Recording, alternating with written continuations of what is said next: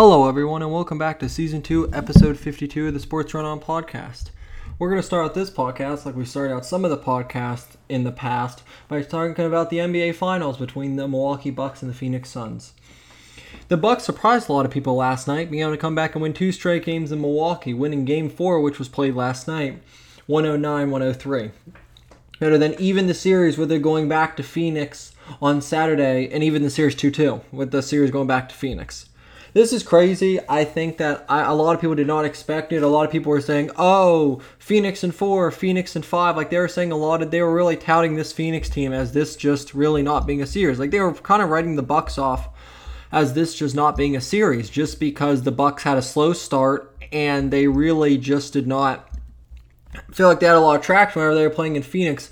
But now I feel like now that they're playing back at home, I feel like it's they're they're feeling a lot more comfortable and I feel like it's really it's really starting to show how much how much more comfortable the, this team is feeling.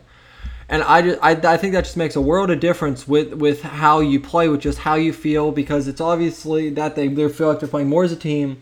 They're without doubt playing better defense, giving up 118 points in the first two games, and now giving up only 103 and 100 in the second. It may only be 18 and 15 points, but that's a big margin. I mean, I mean, a lot of people would say that's that's like that's the difference between winning a championship or not. Like that is absolutely huge to be able to try to do that to be able to win a win the NBA Finals. So for them for them doing that, I think that's it's just absolutely huge for them to be able to have this kind of confidence coming back now, even though they're going back to Phoenix, it still just looked like overall they had so much more confidence than they than they had before, which I think is just going to be absolutely huge going forward for this team.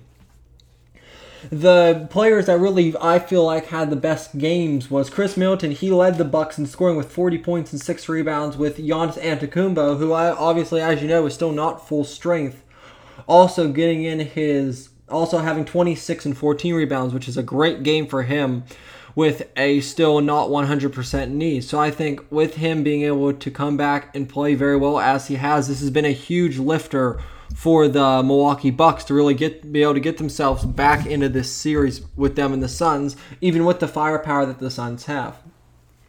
Speaking of the Suns, Devin Booker was leading the Suns just like he does in a lot of these games. He led he's led, led the Suns with 42 points and a rebound. He had a singular rebound with DeAndre Ayton also only with DeAndre Ayton, which was a big surprise to me whenever I watched this game. But after looking at the box score, the a big thing that surprised me was DeAndre Ayton only had six points this entire game. Yeah, he had 17 rebounds, which uh, don't get me wrong, rebounds are huge. But I mean, to be able to win these games, you have to be able to put points up on the board. Like there's no question. Like you got to be able to score.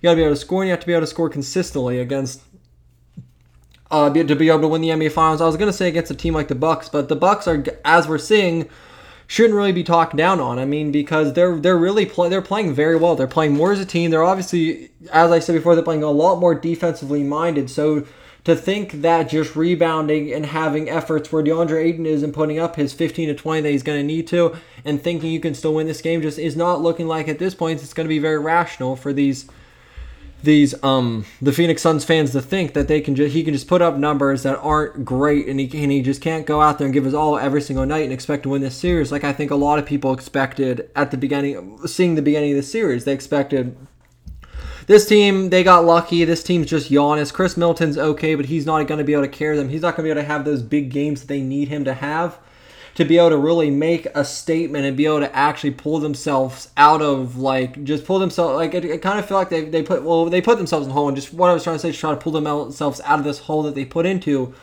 going down a 2-0 deficit which is a pretty uh, especially against a good team is a crazy deficit to have your pull yourself out of. It's what the but yeah, the LA Lakers had to do in the first round against the Suns. They weren't able to do it. Like this is 2-0. A lot of people are like, "Oh, it's 2-0." They they've seen the Clippers come back starting two different series down 4-0 and able to come back.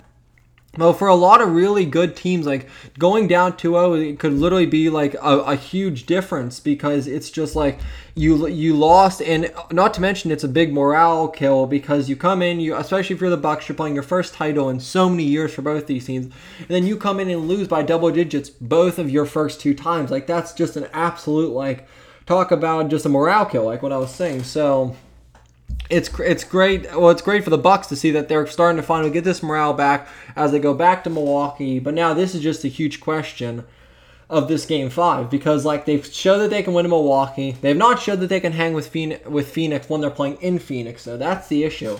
So right now it's gonna it's looking like this game five is for me. I know I said game four is a huge game, but now that it's two two, I think game five could be an even bigger game, just based off the fact that they're going to have to show that they can win this Phoenix because as you know how these series go, they flip for the first two, like two in Phoenix, two in Milwaukee, and now because Phoenix is the higher seed, they get best out of seven. So five and seven will both be in Phoenix, which means that there is no possible way for the Bucks to to win this series without winning at least one game on Phoenix's home court. Obviously, it'd be easier if you do game five to then be able to feel comfortable to win it on your own home court and take home the NBA title. But that's it doesn't always work like that. And a lot of people don't expect it to work like that.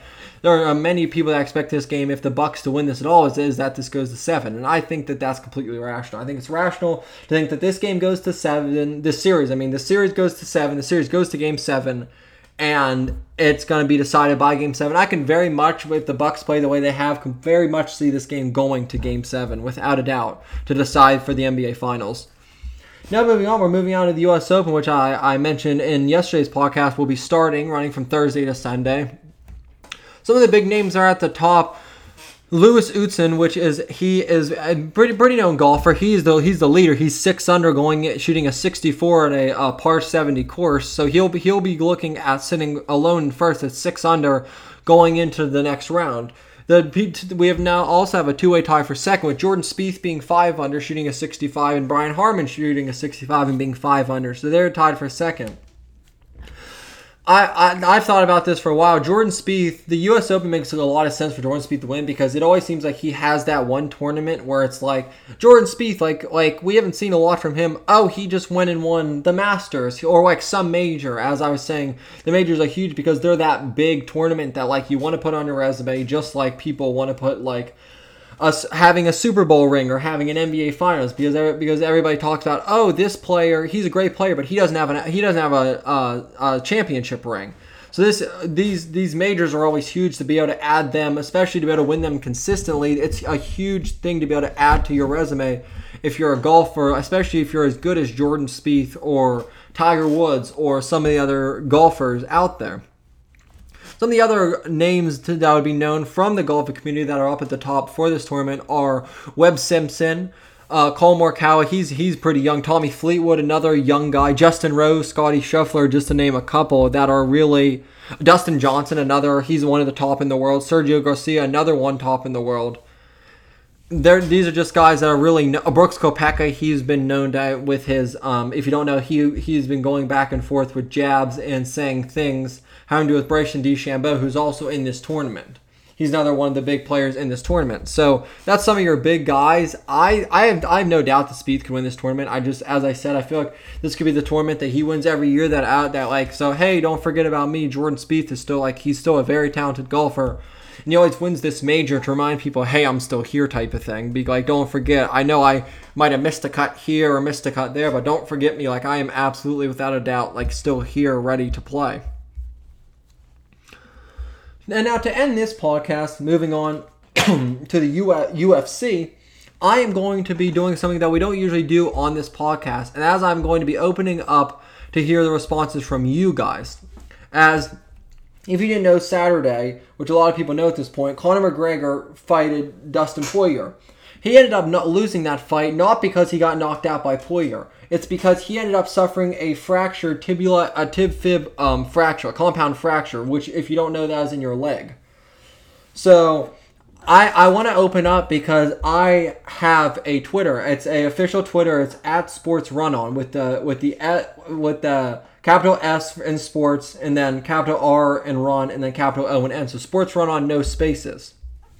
And I'm opening up these Twitter because I would like you to tweet at me if you do have Twitter to be able to let me know what you think about the Conor McGregor situation because I have actually not addressed this situation on my podcast so far, even though it happened last Saturday. So, I'm, and I'm guessing since it's a pretty big thing that's happened, you guys are going to want to know what my opinion is on this topic.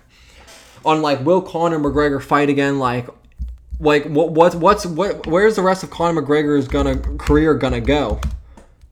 And I honestly think that he's going to fight again. I I know a lot of people are going to say like, yeah, but just like um um, like like Khabib, Khabib, who is going to be fighting. He's come out of retirement and he's going to be fighting. So.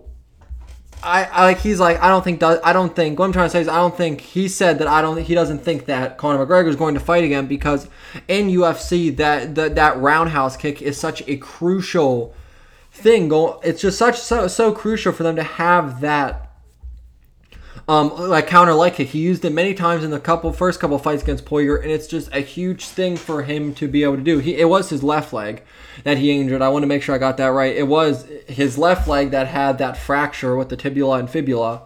So and and that's just crazy. Like that left kick is obviously a very crucial part for anybody who's in UFC. So it's I, I still think I think I think he's going to come back and fight. Do I think that he's going to be able to? I do. Do I think I my opinion is I think he's going to come back and try to force himself back into fighting. I, I think that he's going to force himself back into fighting just to realize that he's never going to get back to that point that he was before. And that's going to be at the point that he's going to realize that he's not going to hurt his overall record, and that's going to be the reason he ends up ultimately retiring because of this injury. But do I think, like Khabib said, that he's not going to come back at all? Do I think that, that that fight against Dustin Poirier was his last fight of his career? No, that I don't think at all that this was his last fight of his career. I think that he's going to come back. He had a successful surgery the next night. Like I think he's going to rehab, and I think he's going to come back. Uh, yes, this was an absolutely gruesome injury. Like this is hard to watch because of such a talented fighter. But do, I also think that he's a fighter in the fact that he's not the kind of person that's going to give up this easily and give up his fighting career this easily whenever he may have a chance, even if he's not at his best, to come back and continue fighting. With that said, I, that's my opinion. I think McGregor will come back fighting, but I'd like to also know your guys' opinion. As I said before, my Twitter, you can tweet at me at Sports Run On on Twitter with the uh, capital S in sports and then capital R in run and then capital O and N. So sports run on no spaces, just sports. The sports run on no spaces. So I would just like to know you guys if you have an opinion on this on this UFC, like if you think that Con- if you watch the fight, what you think of the injury, how how severe you think it is. Like, do you think that he'll be able to get back even close to where he used to be whenever he had a good leg?